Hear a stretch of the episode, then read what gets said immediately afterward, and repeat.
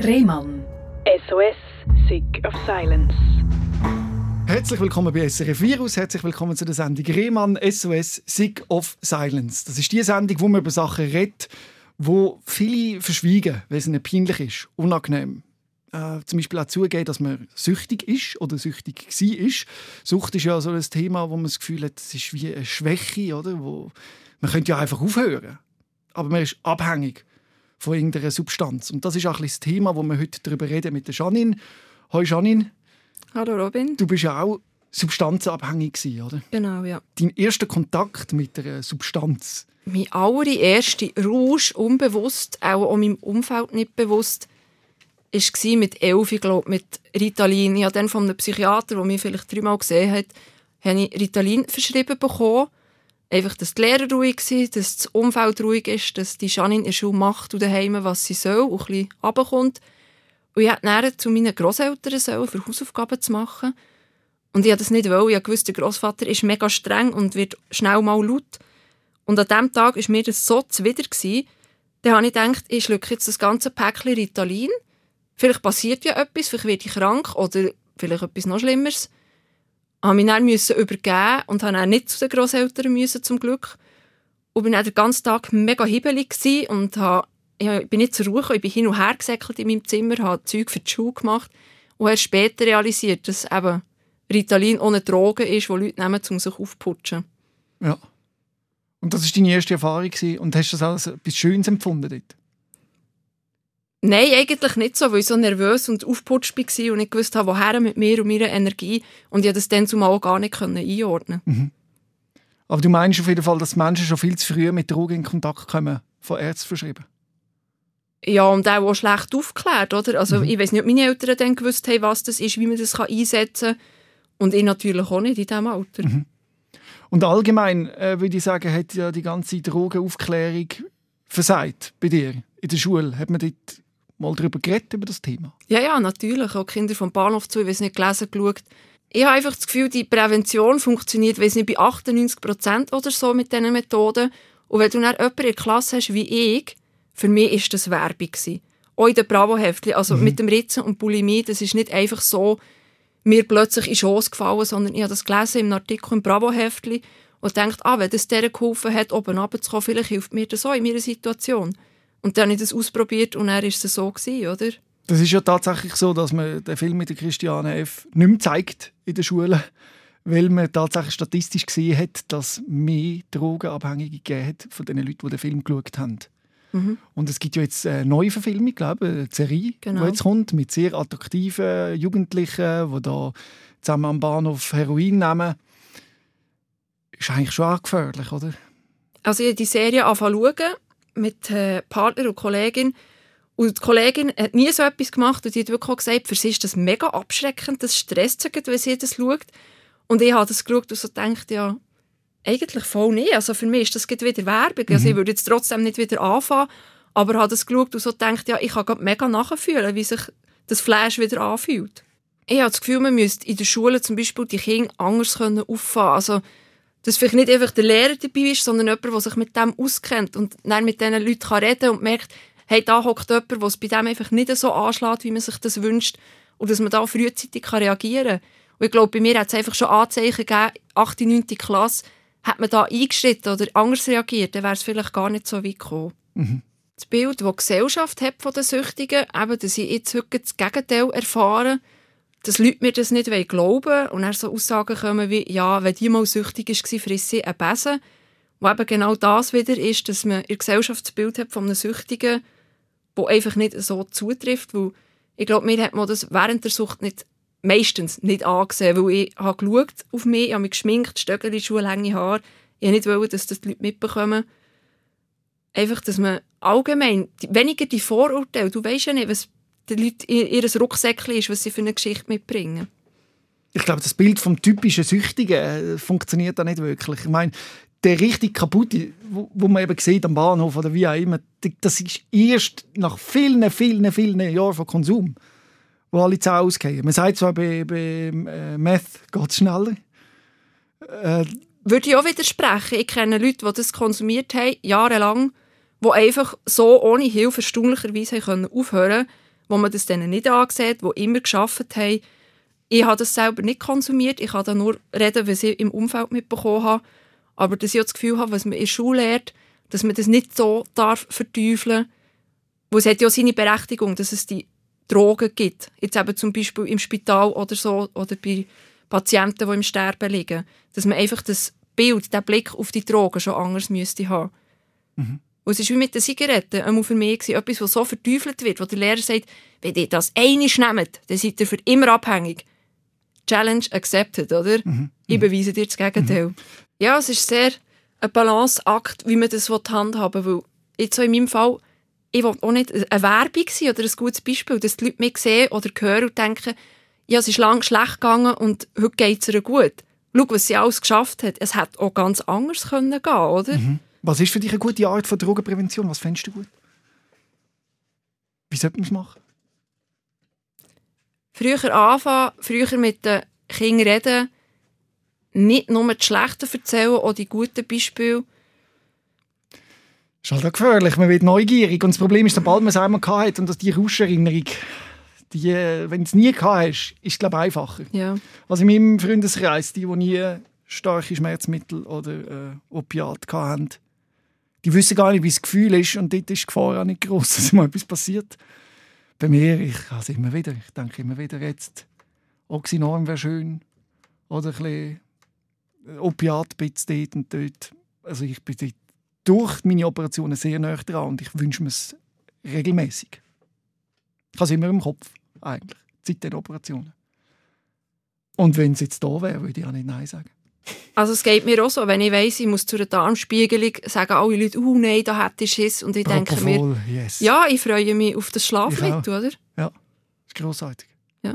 Und dann hast du ja auch relativ früh angefangen, Alkohol zu trinken und, und kiffen. Mhm. Erzähl mal, wie das angefangen hat. Wie das genau angefangen hat, weiß ich gar nicht. Es war plötzlich einfach da. Gewesen. Mit ihnen, als ich unterwegs war, die waren älter als ich. Die sind die Sachen dann schon hergekommen. Ich nicht. Ich war dann unter 16. Gewesen. Und dann hat es einfach Bier gegeben oder Pesca Fritz, einfach das, was man bekommt mit 16. Mhm. Und nicht mal, weil ich es gerne hatte, sondern einfach, weil ich mir einen Touch ansaufen und das Leben und die Welt vergessen. Mhm. Also man kann wirklich sagen, es ist nicht nur so gewesen, dass es jugendliche Neugier war, das alles herauszufinden, sondern es ist auch darum gegangen, Sachen zu verdrängen, oder? Genau, ja. Deine eigene Medikation, weil du, so wie es war, bei euch daheim nicht ausgehalten hast. Genau. Was war schwierig bei euch daheim? Ähm, ich bin mit meiner Mutter und meiner Schwester von Wien in die Schweiz gekommen, zu einem neuen Mann, in eine neue Familie. Und mit meinem Stiefvater hat es recht Reibereien gegeben. Wir sind sehr ähnlich von Art her. Und er hat eigentlich immer das Beste für mich wollen, aber hat durch das Sachen gemacht, die er zwar gut gemeint hat, aber bei mir nicht so sind angekommen, die mich einfach gestresst haben. Zum Beispiel, das hat geheißen, du musst ein Instrument spielen, du musst eine Sportart machen, egal ob ich will oder nicht. Und der Leistungsdruck und die Erwartungen an mich, das ist mir einfach zu viel gewesen. Und die einzige Art, wie ich da flüchten und rebellieren ist mit Alkohol und Kiffen und nachher eben Heroin. Gewesen. Da fragt man sich natürlich schon mit 15, oder? Bist du zum ersten Mal an Heroin gekommen und hast das auf dem äh, McDonalds WC geschnupft. Wie kommt man mit 15 an Heroin? Connections, die falschen Beziehungen. Also es ist, ich selber wäre gar nicht zu dem Zeug gekommen, dass die Band, dass du dort rein darfst, musst glaube 18 sein. Und das ist einfach über Freunde oder ihren Partner ist das so in unsere Gruppe gekommen. Und meine Kolleginnen haben das mitgebracht und so bin ich daran hergekommen. Und als ich älter war, bin ich es dann selber geholt. Aber erzähl doch mal von dem ersten Mal, wo das passiert ist. Vom Heroin? Genau, Heroin geschnupft hast. Also, wir haben schon Koks geschnupft zusammen und wir waren dann am anderen Tag zu Bern unterwegs. Und sie haben Heroin dabei gehabt. Dann sind wir beim McDonalds dort aufs WC, dass man das ein bisschen versteckt machen kann. Und eigentlich haben sie immer nichts geben von dem weil sie nicht hey, die Schuld sein weil eben ich selber wäre gar nicht an das hergekommen.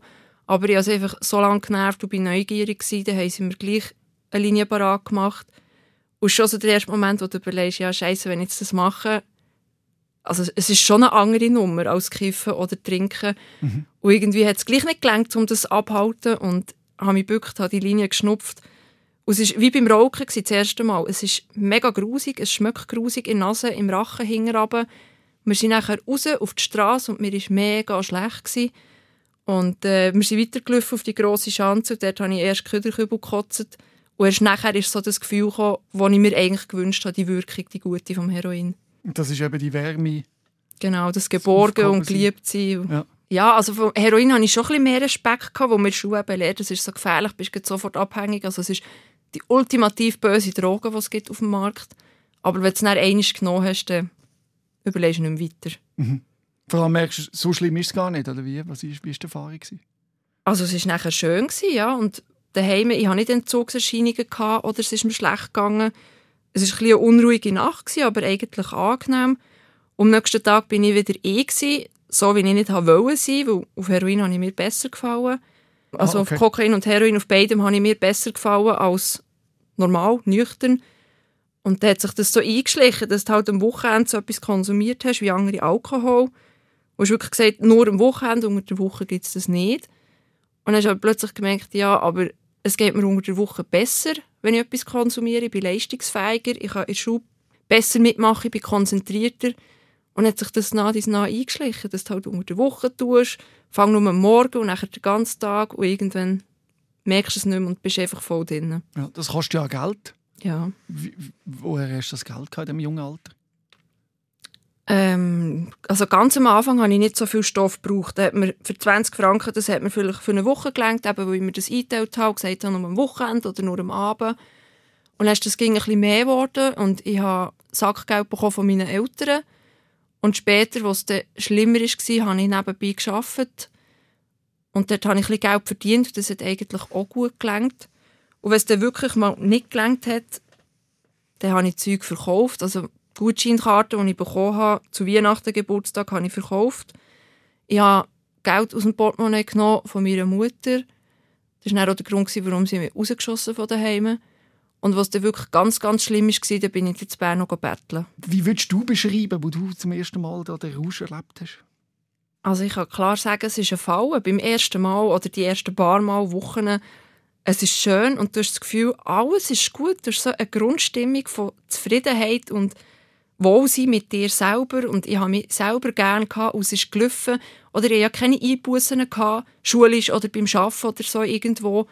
Im Gegenteil, die Leute sind auf mich zugekommen und haben gesagt, hey Janine, du hast in den letzten Wochen, Monaten mega gut gemacht, suchst nicht mehr so den Streit, bist nicht mehr Konflikt, auf Konflikte aus und das bestätigt dich nachher in dem, was du machst. Aber eben, es ist ein Fall, weil es ist einfach am Anfang so. Und wenn du nachher das länger konsumierst, dann es lässt dich nicht mehr los. Es greift immer härter zu und will dich nicht mehr gehen. Und man braucht auch immer wieder ein bisschen mehr, damit äh, der Rausch wieder kommt. Wahrscheinlich der anfängliche Rausch ist fast gar nicht mehr zu erreichen. Genau, ja. Wo hat Prävention da versagt? Wie hätte man das können machen, dass das dir nicht passiert wäre, dass du abhängig geworden wärst?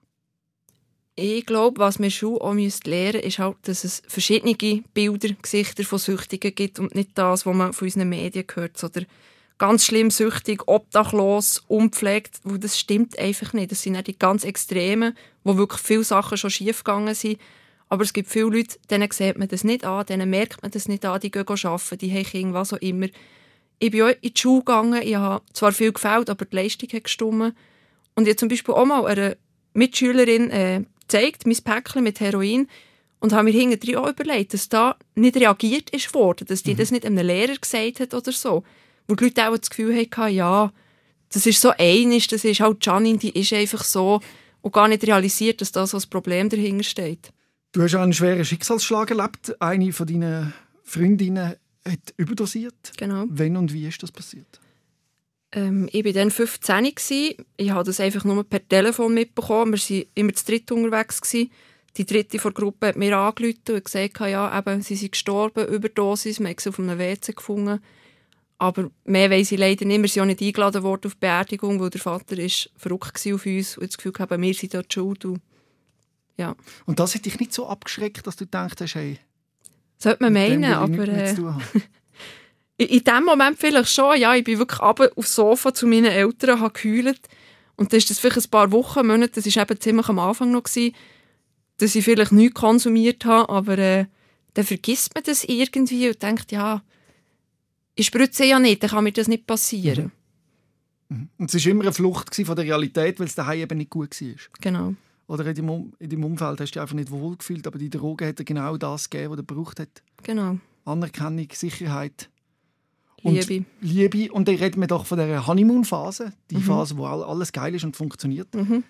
Wenn, wie lange ist die gegangen und wann hat die aufgehört? Das kann ich gar nicht so genau sagen, eben durch das, dass ich immer wieder Pausen hatte. Also ich habe nie durchkonsumiert. Ich habe mal wieder monatenweise Pausen gehabt. Und dann war es gleich wieder gut, gewesen, wenn du angefangen hast.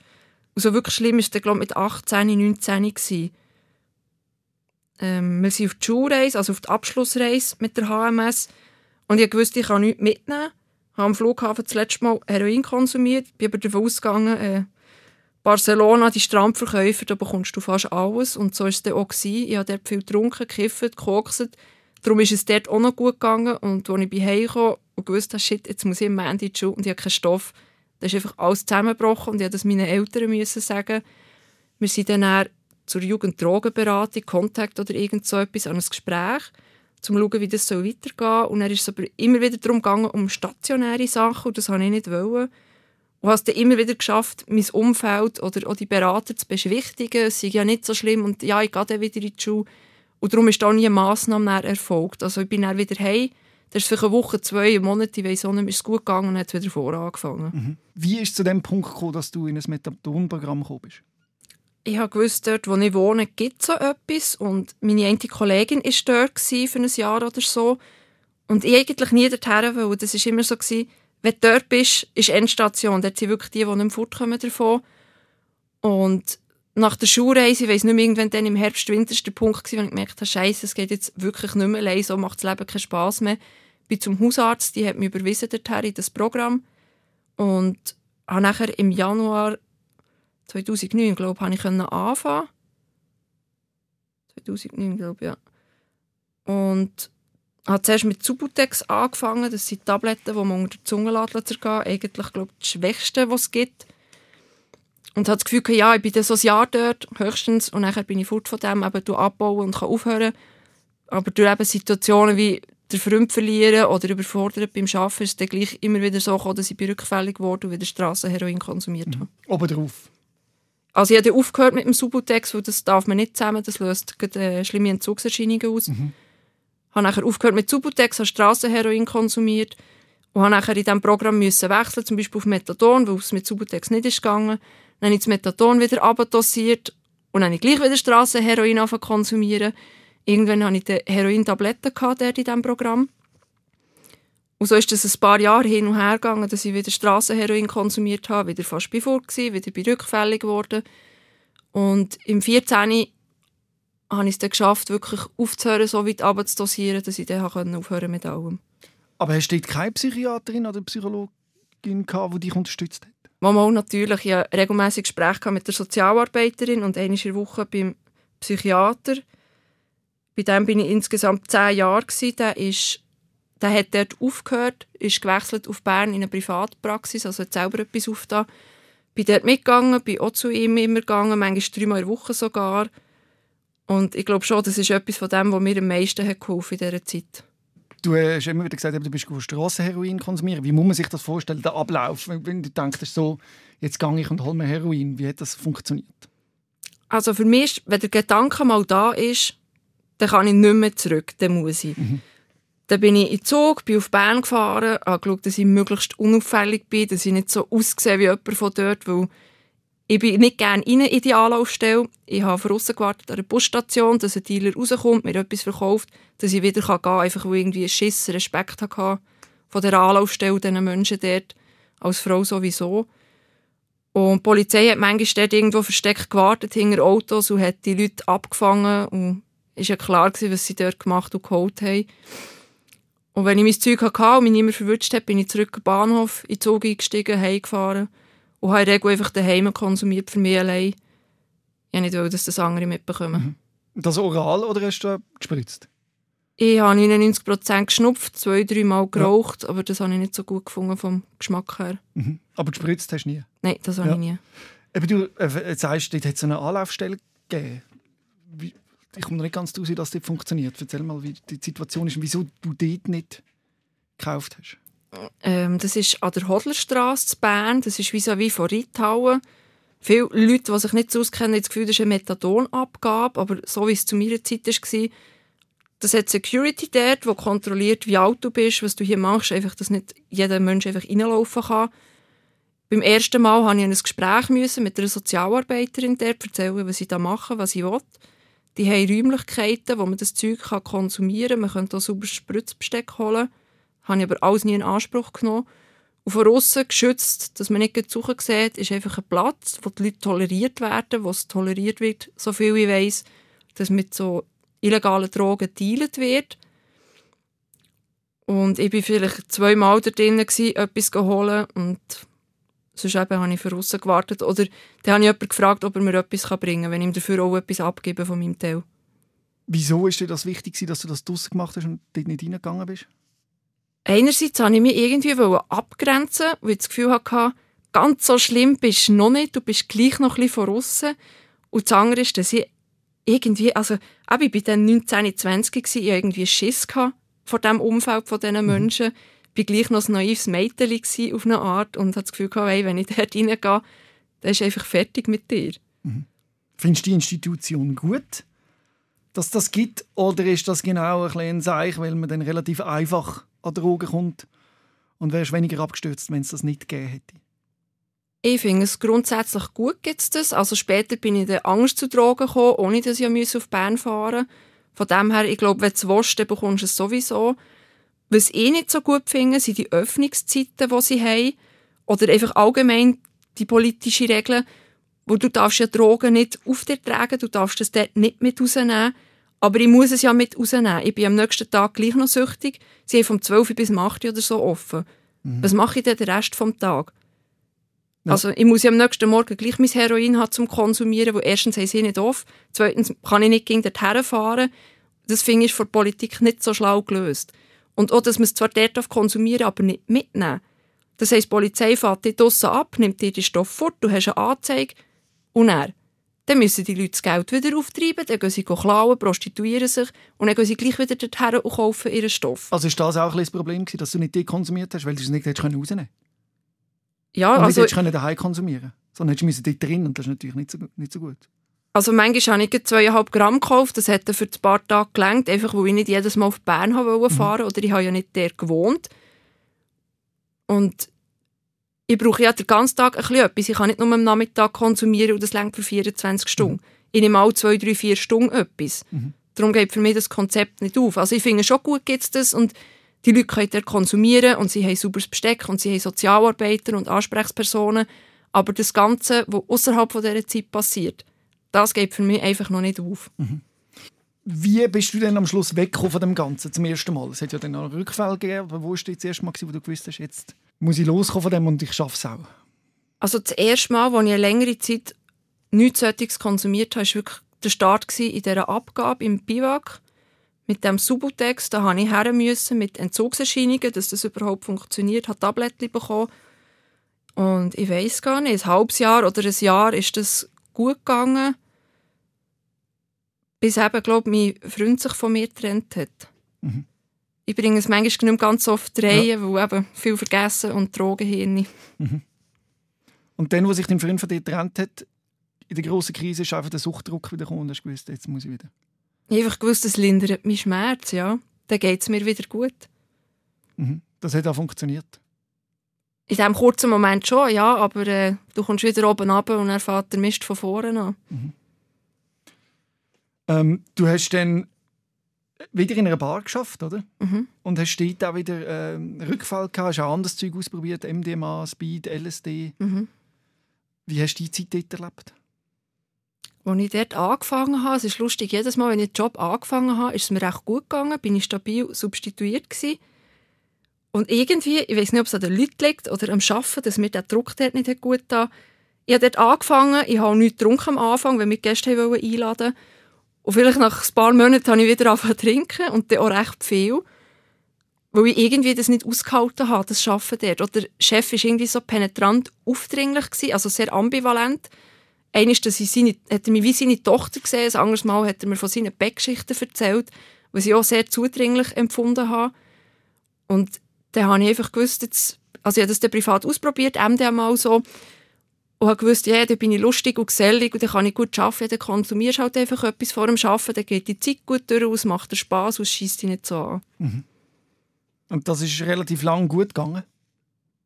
Dasselbe wie beim Heroin. Ja. Ich habe Zeug konsumiert, so viel schlimm, dass ich nicht gesehen habe, was ich aufgeschrieben habe. Ich habe mein Zeug nicht mehr lesen Und am Ende des Abends sagt mir der Chef, hey, du hast heute gut gebügelt. Mhm. Mhm. Und ich dachte, wie kann das sein? Ich bin so zutrönt und das merkt niemand. Ja.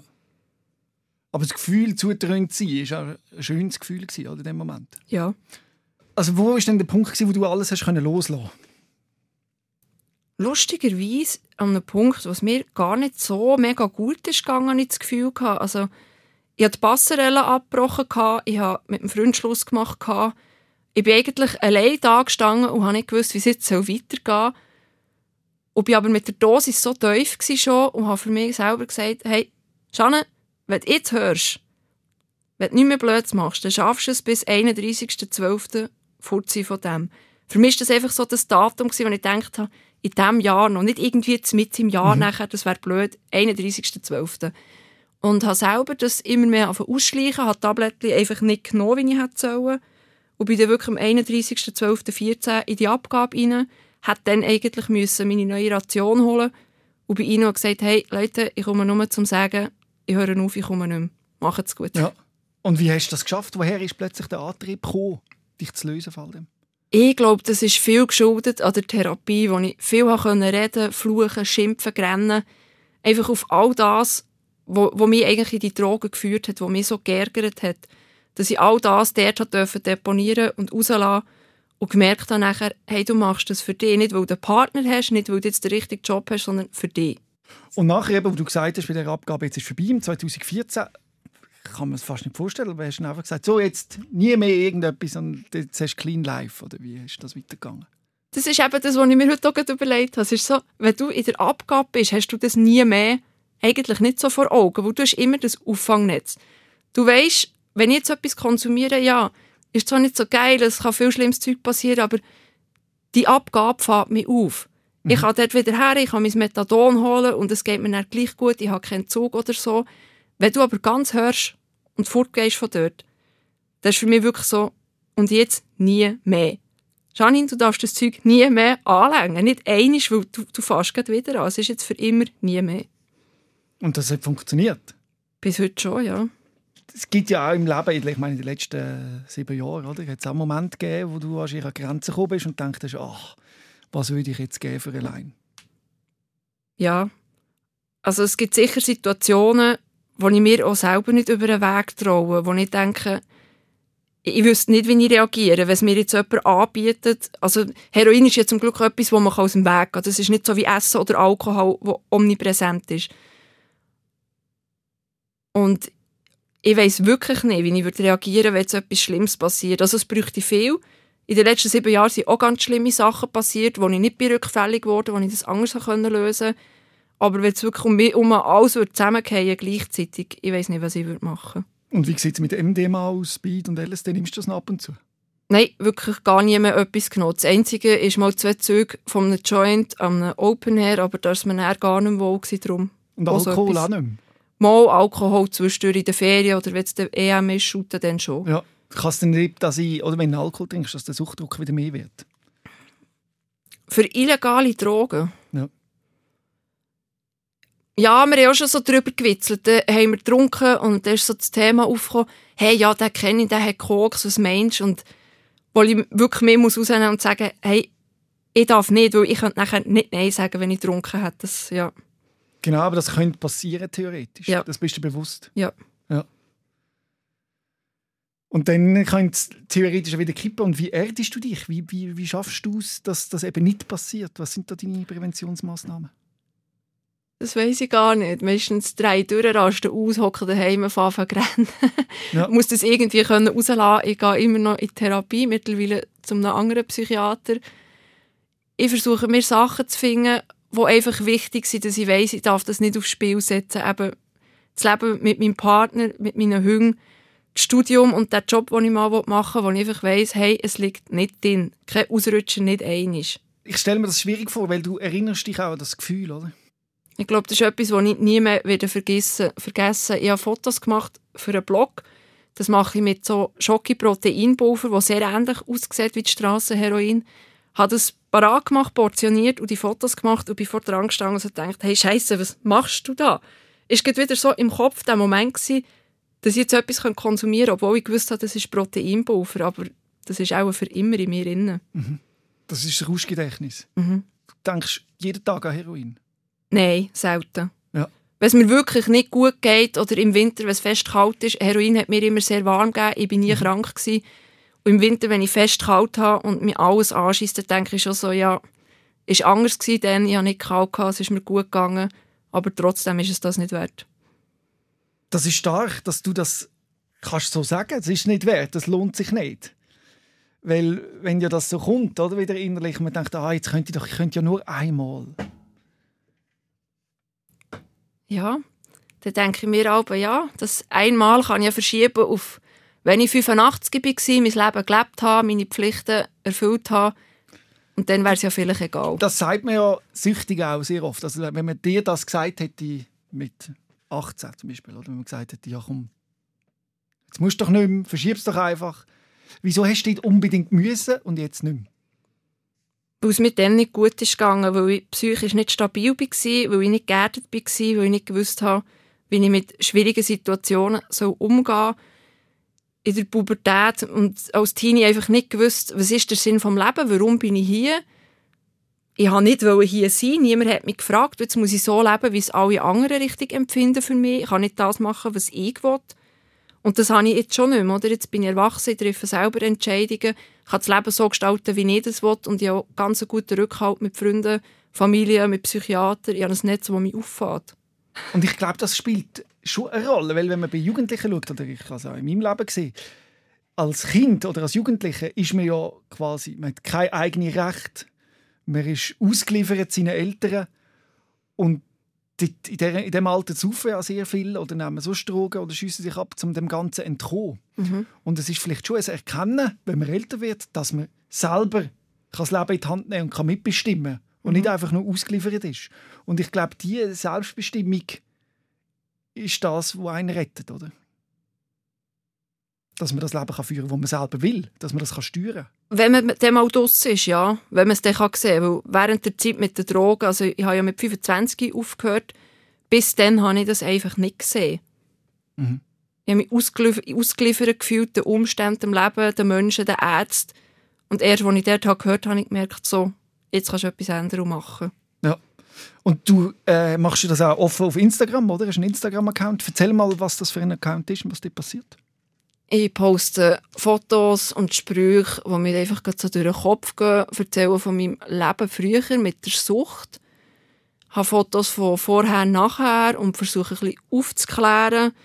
Ich versuche vor allem auch Leute zu erreichen, die sich da nicht so auskennen, weil ich merke, es gibt einfach viele offene Fragen, viele Vorurteile. Dass man eben das Gefühl hat, ja, ein Süchtiger muss so aussehen, ein Süchtiger muss so ein Leben führen.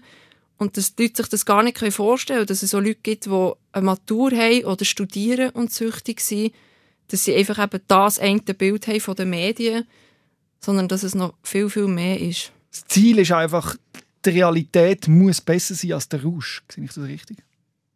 Ja. Das ist eben fast nicht möglich zum Teil. Leider nicht, nein.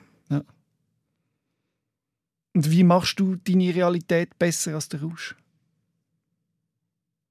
sie ist nicht immer besser als der Rausch, aber heute weiss ich, was für einen Rattenschwanz das mit sich zieht, wenn ich wieder konsumiere. Und einfach die kleinen Sachen wertschätzen. Für mich ist das nicht selbstverständlich, dass ich studieren kann. Ich genieße das Leben mit meinem Partner und den Hunden. Und es gibt immer Sachen, die schwierig sind und anstrengend oder Gesundheit, die irgendwie der Steine in den Weg legt. Aber dass du dort nicht aufgehst und einfach daran festhalten, morgen könnte es anders sein, morgen könnte es besser sein. Und das Schade ist eben, dass das Glücksgefühl nicht auf Knopfdruck gibt im echten Leben. Nein, die muss man sich erarbeiten. Mhm. Das ist halt manchmal auch mega anstrengend. Da denkt man, komm. Es wäre doch so viel einfacher, wenn ich das so oder so könnte lösen könnte. Wie schützt du dich selber davor, dass du nicht plötzlich wieder so eine Kleinigkeit einschleichen lässt?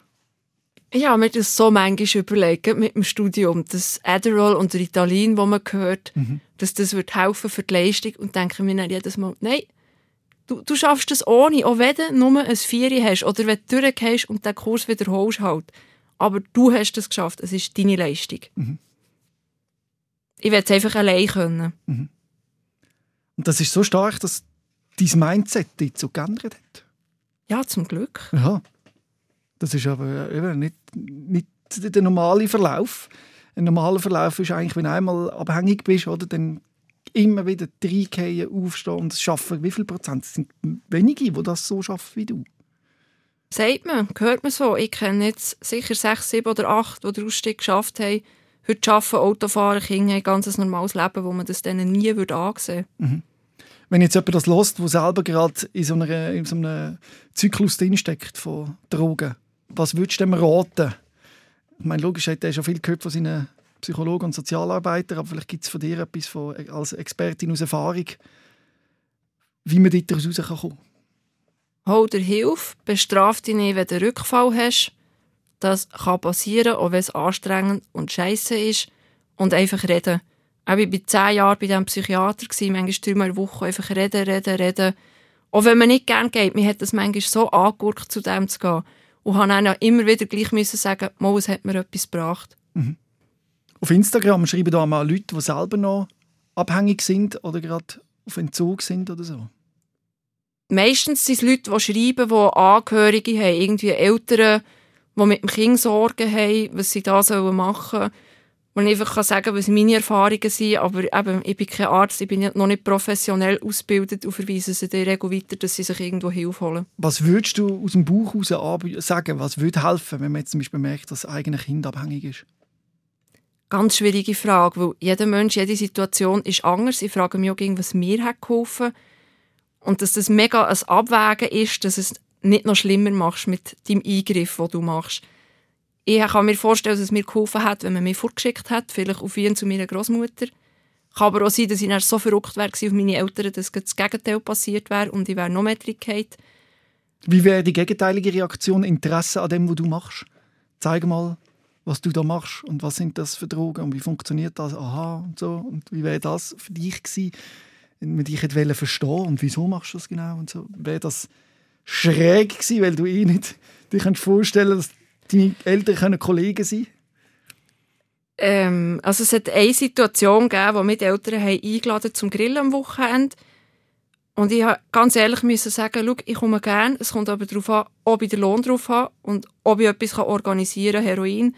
Wo wenn beides nicht geht, dann kann ich nicht kommen, dann bin ich auf dem Entzug. Das hast du ihnen so gesagt? Ja. Und dann hat mir die Mutter nochmal angerufen und gesagt, du, los, wenn es so nicht geht, kommt am Samstagmorgen der Vater zu dir, dann geht er mit dir einkaufen, gibt dir Geld, fährt auf Bern, dass du etwas kannst holen und dann kommt er zum Grillen. Mhm. Auf eine Art mega schön, weil sie nicht wollen, dass ich leide und dass ich gleich dabei sein kann. Und andererseits habe ich das nicht wollen, dann wären meine Eltern viel mehr in das involviert worden. Es ist dann zum Glück nicht so gekommen, ich hatte Lohn drauf, gehabt, ich konnte etwas organisieren aber es war schon so ein Moment, wo ich dachte, hey, shit, das ist eigentlich nicht das, was ich will. Mhm. Du hast deine Eltern aushalten? Ja, eigentlich alle so gut wie möglich. Mhm. Und du hast aber auch immer im Kopf gehabt, du hörst irgendwann auf? Ja, irgendwann. Ja. Heute nicht, heute kann ich auch noch, ich kann irgendwann kann ich aufhören. Heute ja. konsumiere ich noch umso eindrücklicher, dass du den Weg daraus geschafft hast mit Selbstbestimmung, mit Liebe, mit deinen Hunden. Das sind die Sachen, die ich eben mit deinem Freund. Mhm. Und ich hoffe, du weißt auch, wenn irgendetwas von dem mal wegbrechen dass du stark genug bist, dich wieder auf die Beine zu stellen. Und vor allem ein Netz um dich herum hast, das dir dabei hilft. Genau. Ich danke dir recht herzlich, Janine, für das offene Gespräch. Merci dir, sehr gerne. Rehmann. SOS, Sick of Silence. Jeden Dienstag vom 6. bis am 7. auf SRF Virus. Und online als Podcast und Video 24-7 auf srfvirus.ch.